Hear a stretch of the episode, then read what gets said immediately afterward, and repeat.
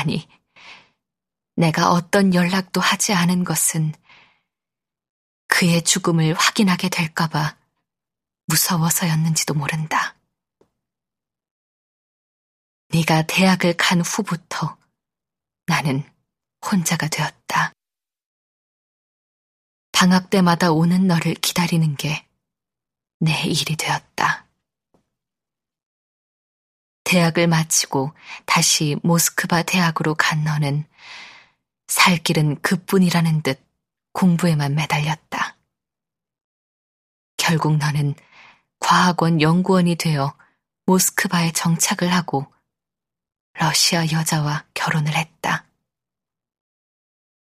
너는 내게 그곳으로 오라고 했다. 그러나 나는 가지 않았다.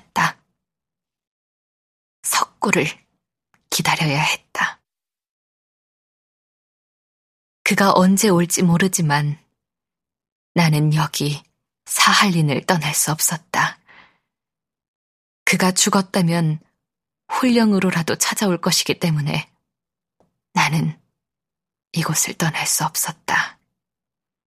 아니, 내가 여길 떠나버리면 규슈인지 군함도인지 어디서 떠돌고 있을지도 모를 석구의 영혼이 찾아갈 곳이 없을 것이기 때문에 나는 여길 떠날 수 없었다. 아무래도 마지막일 것 같아 너를 불렀다.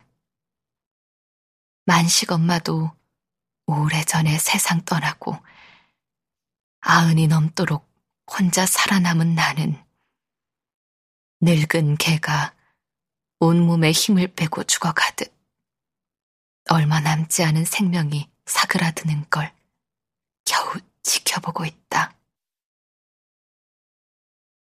네가 올 때까지 이 모진 목숨이 꺼지지 않고 숨을 잇고 있구나.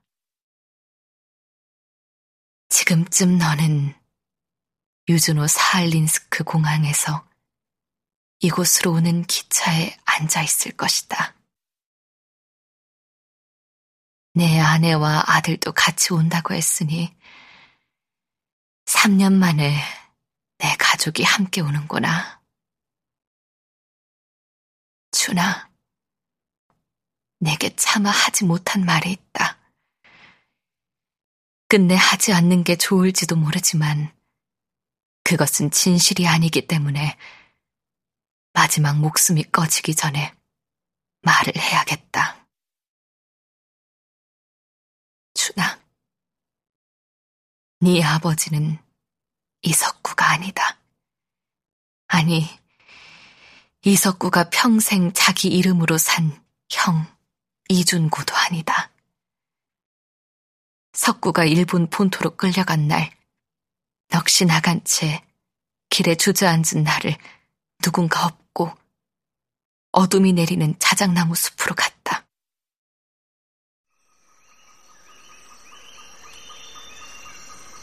정신을 차리고 보니 일본 군인이 내 아랫도리를 벗기고 이미 이를 치른 후였다.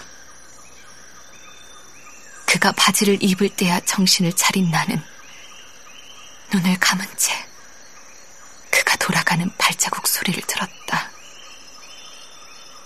무서워서 그의 얼굴을 보지도 않았다.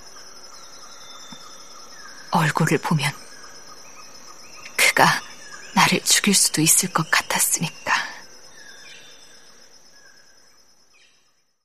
나는 푸른 빛이 빽빽이 몰려온 후에야 겨우 자작나무 숲을 빠져나와 집으로 돌아왔다.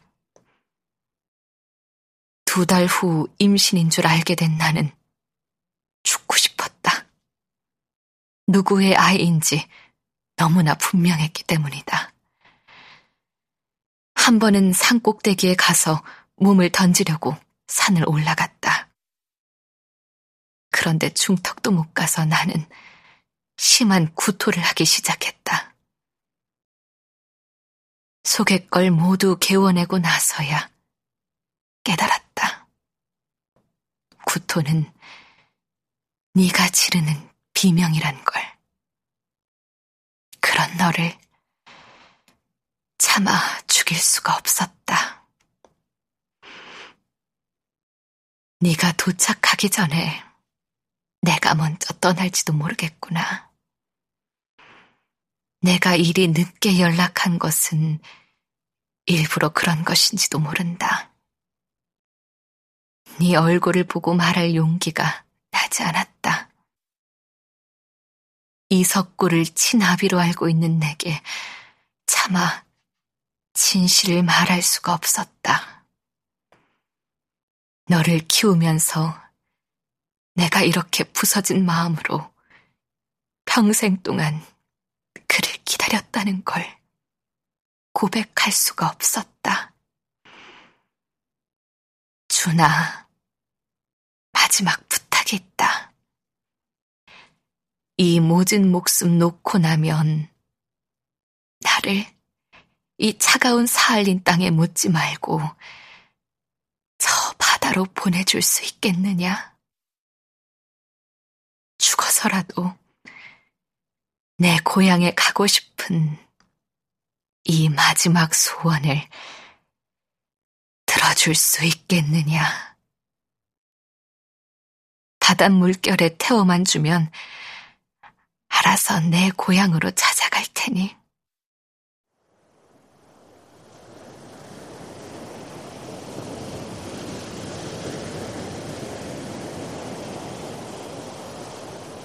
부디 나를 저 바다에 띄워다오.